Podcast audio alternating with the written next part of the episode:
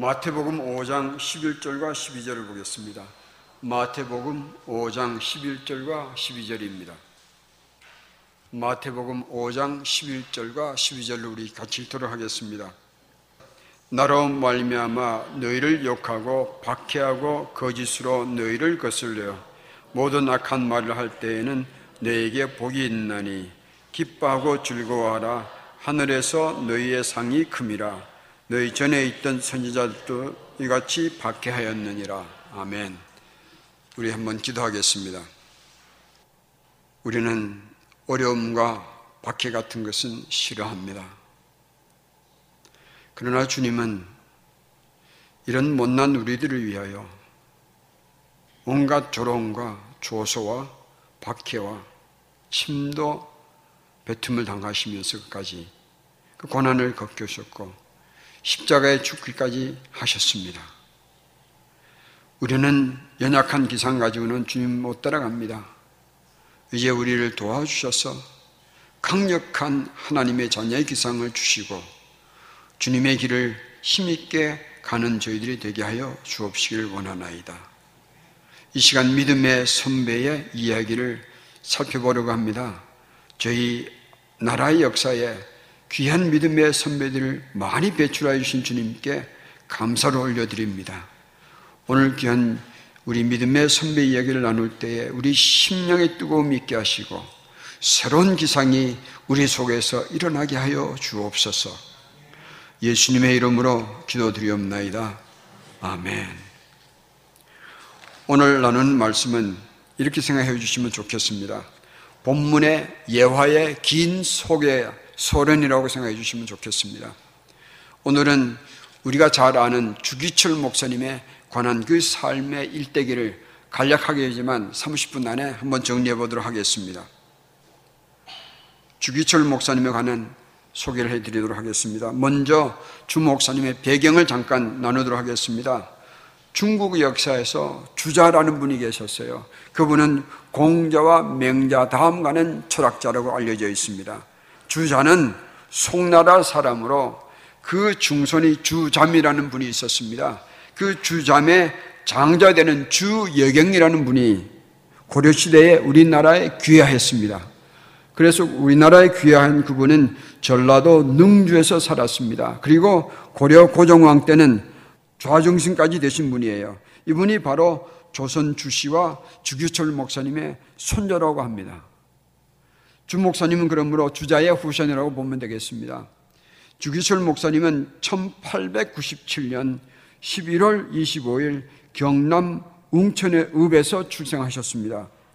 아버지 주현성 장로는 주기철 목사님을 신앙으로 잘 길러내었습니다.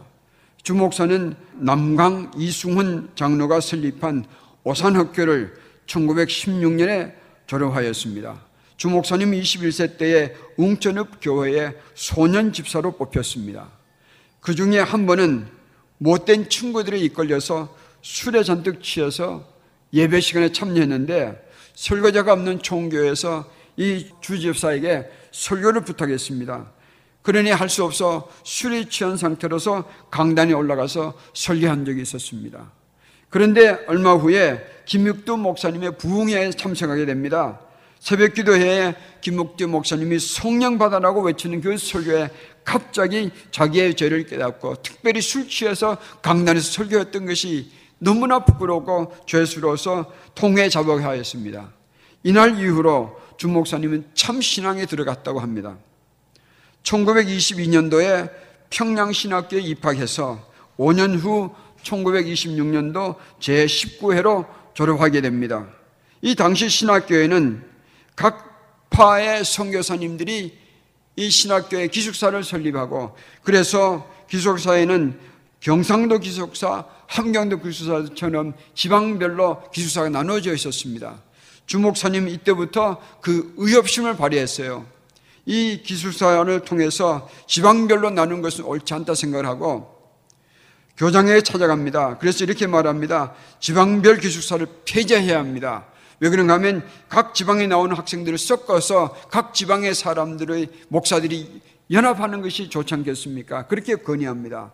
그 말을 듣고 이 평양신학교의 교장은 즉시 지방별 기숙 제도를 폐지했다고 합니다.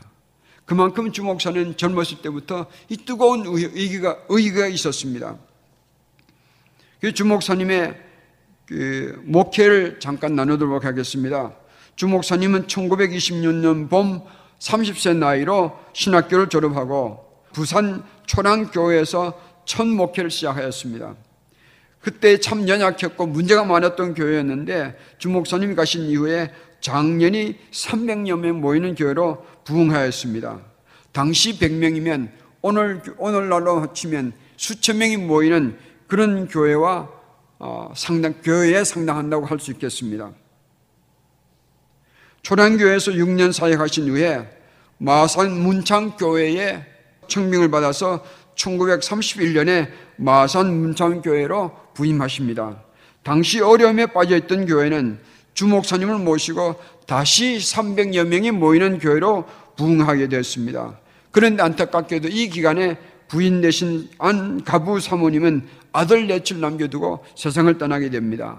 그 40지 전후의 목사를 보고 교인들이 권유하여서 당시 마산 의신여학교의 교사였던 오정모 집사와 재혼하게 됩니다. 문창교회에서 5년 목회하신 후에 1936년에 평양 산정형 교회에서 담임 목사를 찾게 되었습니다. 그 산, 산정형 교회는 송창근 목사님이 담임하고 계시다가 부산으로 옮긴 바람에 후임을 구하는 중에 있었습니다. 그런데 이때는 조선교회는 큰 환란이 닥쳐오고 있었습니다. 조선교회를 지키려면 평양을 지키야 했던 그렇게 중요한 시대였습니다. 그러므로 이 평양의 산정현 교회 목사는 평양을 지킬 목사여야 했고 조선교회를 지킬 목사여야 했습니다. 이때에 박형용 목사는 길선주 목사님이 떠나신 후에 그 유업을 이어갈 보수할 목사는 주목사밖에 누구에겠는가? 그래서 이 시대에 상영현 교회의 가장 아, 적임자는 주교철 목사라고 역설하였습니다. 이 추천에 온 교회가 결의하고 주 목사님이 오산 학교 다닐 때에 교장 선생님이었던 고당 조만식 장로님이 주 목사님 청민 사절로 마산으로 내려갑니다. 다른 글에 의하면 이때에 이 주, 주 목사님의 스승이었던 이 조망신 장로님은 주 목사님 앞에 자기의 제자 아닙니까? 제자 앞에 무릎을 꿇고 정중하게 주 목사님을 초청했다고 합니다. 요즘 같은 말이 안 되는 이야기죠. 그런데 그 사실을 알고 문창교회 교인들이 절절히 반대하였습니다. 그러나 주 목사님 일주일 동안 기도해 보시고 하나님의 뜻이 있다 여기고 노모를 모시고 부인과 함께 평양으로 가게 됩니다. 이때에 조선교회는 신사 참배 문제가 격화됐던 그런 때였습니다. 1935년 11월 25일에는 조선교회의 기둥이셨던 길선육 목사님이 떠나가시고 조선교회가 무서운 박해를 지금 직면하고 있었던 때였습니다. 바로 그때에 1936년에 주 목사님은 선정현 교회에 부임하시게 된 것입니다.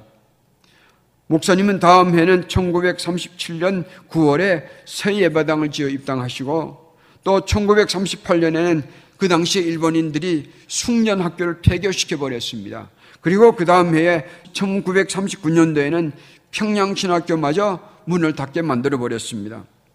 이 당시 세속화된 목사들은 이것을 기회로 여기고 선교사들이 세웠던 학교를 거저 차지하려고 이 선교사들 협박하던 시대였고 또 타락한 목사들은 신사 참배를 거부하는 목사들을 일본 경찰에 보고하던 때였습니다.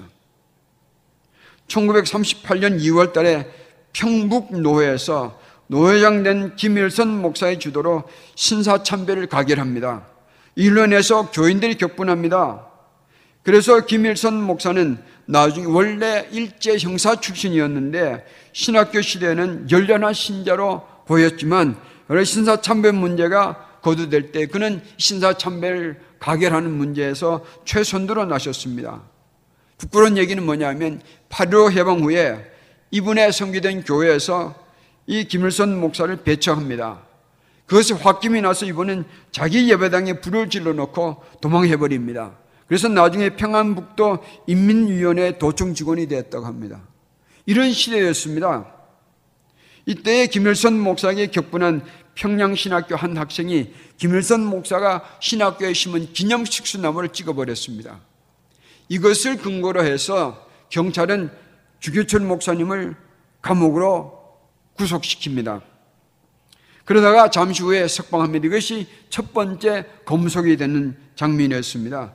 1938년 9월에 모일 제27회 총회를 대비해서 주 목사님은 이유택 목사님과 김화시 목사님과 함께 영변에 있는 묘향산에 있는 당군 굴 속에서 하룻밤을 기도하고 있었습니다. 그런데 일본 경찰이 중을 보내가지고 그 굴 속에서는 기도 못한다고 굴 속에서 쫓아내었습니다. 그래서 이 세 목사님은 무향산 골짜기 들어가서 밤을 새서 3일을 금식하고 기도하고 내려왔습니다. 내려오는 김그 주길철 목사님을 일본 당국은 9월에 모일 총회를 대비해서 신사 참배를 반대하는 주 목사님을 비롯해서 여러 목사들을 예비 검색하고 감옥에 가둬버립니다. 그리고 27회 총회가 열렸는데 그때의 총회장이었던 홍택희 목사는 개회식을 선언하고 평양 경찰국에서 경찰국에서 지령을 받은 박응률 목사가 신사참배는 국가의식이니 신사참배하길 가결한다고 동의합니다. 그래서 홍택기 총회장은 가면 예하시오라고 간단하게 물었습니다. 그 발언에 두세 사람이 조용히 나지막하게 예라고 대답했을 때에 이 홍택기 목사님 부결도 묻지 않았습니다. 반대기는 묻지 않고 가결했습니다라고 선언해 버립니다. 이 일로 인해서 한국교회는 역사에 큰 오점을 남기게 되었습니다. 이 가결을 보고 한 선교사 부인이 나는 하나님께 상소하오라고 소리를 지르고 형사에게 끌려갑니다. 그래서 그 회장, 회장은 온통 눈물바다가 되었다고 합니다. 총회 후에 주목사님은 잠시 석방이 되었습니다. 재미있는 것은 추록하는 주목사님에게 이 사모, 오정모 사모가 만나서 첫 인사가 뭐였는지 아십니까? 승리하셔서 물었습니다. 승리요라고 물은 거예요. 무슨 얘기냐면, 당신은 지금 굴복하고 부끄럽게 추록하는 것이요? 아니면 승리하고 추록하는 것이요? 그런 의미로 물었습니다. 그런데 어린아이처럼 주 목사는 승리요 라고 대답하니 오정모 사모님은 이렇게 대답합니다. 이때가 주 목사의 천재 일회의 때입니다. 끝까지 싸우소서, 끝까지 이기소서라고 격려하였습니다. 그렇게 풀려난 것도 잠시 후에 주 목사님은 아무 관련도 없었던 농우회 사건은 유명한 사건이거든요. 그 농우회 사건으로 재차 검속됩니다. 검속되어서 혹독한 고문을 당할 때에 다른 사람들은 다 풀어주었지만 주 목사님은 대구 경찰서에서는 풀어주지 않고 주 목사는 신사 참배를 반대하니 석방할 수 없다고 붙잡아 놓습니다. 그러다가 주 목사에게 생각할 여유를 주기 위해서 3일간 석방할 터이다. 그래도 듣지 않으면 다시 검소하겠다라고 풀어줍니다. 주 목사님 석방 소식을 듣고 산정년 교회에서 유계준 장로가 급히 대구 경찰서에 내려와 왔더니 놀랍게도 오종목 사모가 먼저 내려와 있었습니다. 이유는 혹시 누가 먼저 와서 주목사를 권해서 마음을 약하게 하지 않을까 염려해서 누구보다도 먼저 달려왔다고 합니다. 주목사님은 주목사님의 친구인 김종호 대구에 있던 김종호 장로의 집에서 주목사를 처음 만났을 때 이때도 오정모 사모는 승리라고 물어보았습니다. 그리고 승리라고 대답하는 그 오목사님에게 다시 감옥에 들어가시오. 주목사님은 다시 감옥에 들어가시오. 라고 재차 제초하였습니다. 그래서 듣던 사람들을 당황하게 했던 그런 장면이 기록되어 있습니다. 약속한 3일 후에 주 목사님은 오정모 사모님과 또 장로님 두 분과 함께 대구 경찰서를 찾아갔더니 경찰서에서는 이번에는 그대로 가다 좋다고 풀어주었습니다. 그래서 주 목사 일행은 평양으로 출발하기 전에 산정형 교회에다가 전보를 칩니다. 요즘은 같으면 뭐 셀폰으로 하겠지만 그때는 전보가 가장 빠른 소식이었으니까 전보를 칩니다. 내일 아침 평양착 송주이 이라고 이름을 쓴 전문을 보냅니다. 그 전문을 보고 옥준 목사는 끝에다가 할렐루야를 덧붙입니다. 이유가 뭔가 하면 혹시 이 전보를 받고 성도들이 타협하고 석방한 것으로 오해하면 낙심하지 않을까 염려해서 할렐루야를 덧붙였다고 합니다. 그래서 대구에서 출발해서 주일날 아침에 평양역에 내렸습니다. 주 목사님은 곧장 상정형 예배당에 들어가서 엎드렸습니다. 이때는 평양의 세 군데 경찰서에서 형사들을 파송해 가지고 산정령 교회 예배당을 두 겹, 세 겹, 세 겹 포위했다고 합니다.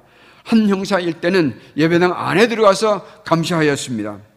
주목사님 엎드려서 기도를 마친 후에 흰 두루마기 옷을 입고 대나무같이 꼿꼿한 자세로 강당산에 올라서서 예배 드리십시다 선포하고 찬송가 585장을 불렀습니다. 내주는 강한 성이요 방패와 병기 되시니 큰 환난에서 우리를 구하여 내시리로다. 옛 원수 마귀는 이때 힘을 써 제군물 삼으니 천하의 적섭도다. 이 찬송가를 부르고 예배를 시작합니다. 그리고 오늘 우리가 읽었던 마태복음 5장 11절과 12절 본문을 읽은 후에 성가대 찬양 이후에 주목사님은 오종목의 나의 기원, 오종목의 나의 기원, 다섯 가지 나의 기도 제목이라는 의미의 제목으로 설교를 하셨습니다. 이 설교는 당시 산정령 교회의 청년회장이었던 유기선 의사가 주 목사님의 원고를 다 암송하였습니다. 그것을 김민석 목사에게 구전하고 김민석 목사가 3일 금식하고 눈물로 기록한 것이 남아 있습니다. 이 오종목의 기록적인 설교 기도는 설교는 다음 번에 여러분과 함께 나누도록 하겠습니다. 이 기록적인 오종목의 나의 기원 설교를 한 후에 몇 개월이 지나지 않아서 일본 경찰들은 어느 주일날 산정령 교회 예배당을 표현합니다. 그리고 주목사에게 말합니다. 오늘부터 설교하지 말라고 명령합니다. 주목사님의 경찰관의 대화를 잠깐 소개하겠습니다. 주목사, 나는 설교, 설교권을 하나님께 받은 것이니 하나님이 하지 말라 하시면 그만둘 것이요. 경찰서에서 하지 말라고 할 수 없어. 경찰관 금지함에도 불구하고 설교하면 체포하겠어. 주목사 설교하는 것은 내 할 일이요. 체포하는 것은 경관이 할 일이니 나는 내 할 일을 하겠어. 경찰관 대일 제국 경찰관의 명령에 불복하는가? 주목사 일본의 헌법은 예배 자유를 허락한 것이요. 당신들은 지금 예배 방해요. 헌법 위반이요. 이렇게 말하고 강단에 올라가서 그분은 마지막 설교를 합니다. 그리고 설교를 마친 다음에 어머님께 하직하고 의관을 정리하고 비장한 걸음으로 경찰관과 함께 창년년 교회 예배당을 내려왔습니다. 그래서 검색됩니다. 마지막 검속이었습니다. 일제는 감옥에 갇힌 주목사에게 모진 고문을 하면서 산영년 교회 담임 목사직을 사임하라고 강요합니다. 그러나 주목사는 이렇게 말합니다. 나의 목사의 성직은 하나님께 받은 것이니 하나님이 그런 그만두를 하기 전에는 절대 사임할 수 없어 라고 버텼습니다. 결국은 일제는 평양 노회의 목사들을 앞세워서 주목사를 노회에서 파면시킵니다. 그리고 심지어는 주목사님의 사택도 평양신학교 교수 사택으로 돌려버립니다. 그리고 주목사님의 노모와 사모와 자녀들을 쫓아내버립니다. 평양 감옥에 갇힌 주목사님은 몸을 한 번 쓸면 빈대가 한 줄씩 쥐어 잡혔다고 합니다. 그는 감옥에서도 온갖 고초를 당하며 몸이 쇠약해져 갔지만 고귀한 인격을 잃지 않았습니다. 오히려 다른 죄수들의 일을 잡아주기도 하고 위로하고 기도와 성경 외우는 것을 낙으로 삼았습니다. 그러면서 일본은 반드시 망하고 진리는 반드시 이긴다고 동지들 격려하며 4, 5년 후에는 일본이 무너지리라 라고 예언도 하셨습니다. 1944년 해방을 1년 남겨두고 주 목사님은 감옥에서 장렬하게 순교하셨습니다. 1944년 4월 20일 오정모 사모가 마지막 면회하던 날 주 목사님이 네 가지를 말했습니다. 첫째는 내 대신 어머니 잘 모셔주시오. 두 번째 따뜻한 숭늉 먹고 싶소. 십자가에 예수님께서 내가 목마르다 하는 그 말씀을 기억나게 하는 말씀이에요. 그리고 세 번째는 교회에 전해 주시오. 나는 하나님 앞에 가서도 조선교회를 위해서 기도하겠어. 네 번째는 나는 내 고향 웅천에 묻지 말고 이 평양 돌박산에 묻어주어 나는 평양 조선교회를 쳐다 바라보겠어. 그런 말을 남겼습니다. 그날 밤, 바로 그날 밤 오후 9시에 주 목사님 평양 감옥에서 운명하셨습니다. 운명하실 때 내 영혼의 하나님이시여 나를 붙드시옵소서 라고 외치는데 그 소리에 감옥에 있던 많은 사람들이 놀랐다고 합니다. 이때 주 목사님의 나이는 49세였습니다. 일제 당국은 장례식에 사람 모으지 말라고 오정모 사모에게 경계하였으나 교인들은 사방에서 모여들고 심지어는 불신자들도 모여들어서 장례식은 굉장히 많은 사람들로 성대하게 치러졌습니다. 경찰서에서 오정모 사모를 호출해서 신문, 신문하였습니다. 이제 오정모 목사 사모님에 관한 이야기로 정리하겠습니다. 경찰관과 사모님의 대화예요. 경찰관이 말합니다. 돈이 어디서 나서 장례하였는가? 오사모, 나는 모릅니다. 아침에 나가보니 누가 보낸 돈인지 마당에 들어와 있었습니다. 나는 그 돈으로 장례 치렀어. 경찰관, 배급살 밖에 없는데 쌀은 어디서 야매하였다가 음식을 차렸는가? 오사모, 나도 모릅니다. 아침에 나가보면 누가 보낸 쌀인지 마당에 들어와 있어서 있는 그 쌀로 음식을 차렸어. 이렇게 오종모 사모도 일제의 그 권세 앞에 조금도 굴복하지 않았습니다. 오종모 사모는 대단한 분이었습니다. 해방 후에 일어났던 몇 가지 일을 소개하겠습니다. 공산 정권이 해방 후에 주목사를 반일 추사라는 상장, 상장과 금일봉을 오사모에게 전달했습니다. 오종모 사모는 그것을 받고 주목사는 반일 추사가 아니요 예수님을 위해서 순교한 순교자요. 이런 상장은 받을 수 없어. 라고 돌려보내 버렸습니다. 두 번째는 평양노회에서 오정모 사모에게 사과하고 주목사님의 순교 기념 예배 드리겠다니 그것도 마다했습니다. 주목사는 이런 예배 원치 않을 것입니다. 그리고 돌려보내 버렸습니다. 세 번째는 산정령 교회에서 예배당들의 주목사님 순교 기념비를 세우자고 계획할 때에 오정모 사모님은 이것은 돌아가신 어른의 유지에 어길 뿐만 아니라 우상될 염려가 있으니 이것도 아니되어라고 거절합니다. 네 번째는 산정형 교회에서 주목사님이 유족을 위해서 토지를 사, 땅을 사드리려고 할 때에 이것도 사절하며 이렇게 말했습니다. 주목사님은 일생 실천하신 청민 생활을 어기는 일이요 또 하나님의 종의 유족을 하나님이 버리지 아니하실 줄로 믿습니다. 그리고 이 네 가지의 것들을 다 거절해 버렸습니다. 주 목사님의 이 뒤에는 오종모 사모님이라는 막강한 후원과 격려가 있었습니다. 주 목사님 순교에는 오종모 사모님의 격려가 큰 역할을 하였습니다. 이렇게 적어 있습니다. 주 목사님을 남편으로 사랑하기도 하였지만 하나님의 종으로 섬겼으며 주 목사님 체포된 후에도 한 번밖에 눈물 보이지 않았다고 합니다. 주 목사님 돌아가신 후에 1947년 1월 27일 오정모 사모님도 하나님의 부름을 받고 주 목사님 무덤 옆에 묻히었습니다. 이 주 목사님의 죽음을 관해서 김린선 목사님은 이렇게 글을 적었습니다. 몇 줄만 소개하겠습니다. 하나님의 사람은 잘 싸웠도다. 우리의 순교자는 이겼도다. 대일제 대궁국은 무너지며 주길철 목사는 이겼도다. 백번을 재련한 정금은 그 믿음이요 일심백석은 그 절개로다. 메맞던 그 머리에 의의 면류관이요 상했던 그 몸에 세마포 옷이로다. 죽고 또 죽고 열몇 죽어도 일편단심 예수뿐일세. 옥중 고통 다 지나간 후에 주님 나라에 오르도다. 살아도 예수, 죽어도 예수, 살아도 교회, 죽어도 교회, 십자가 아래 드는 재물이여 하늘에, 하늘에 오르도다. 기도하겠습니다. 우리나라에 이런 위대한 믿음의 선배를 주신 것 감사드립니다. 우리는 주님 위해서 살고 죽어도 이런 일을 당하지 않는 나라 시대에 살고 있음에도 불구하고 우리는 너무 나약한 믿음을 갖고 있지 않습니까? 우리를 불쌍히 여겨 주시옵소서. 믿음의 선배의 이 절개를 본받아서 우리도 이 세상에 살면서 굽히지 않는 굽히지 않는 주님께 향한 일편단심을 지키며 살게 하여 주시옵소서. 우리 주 예수님의 이름으로 기도드리옵나이다. 아멘.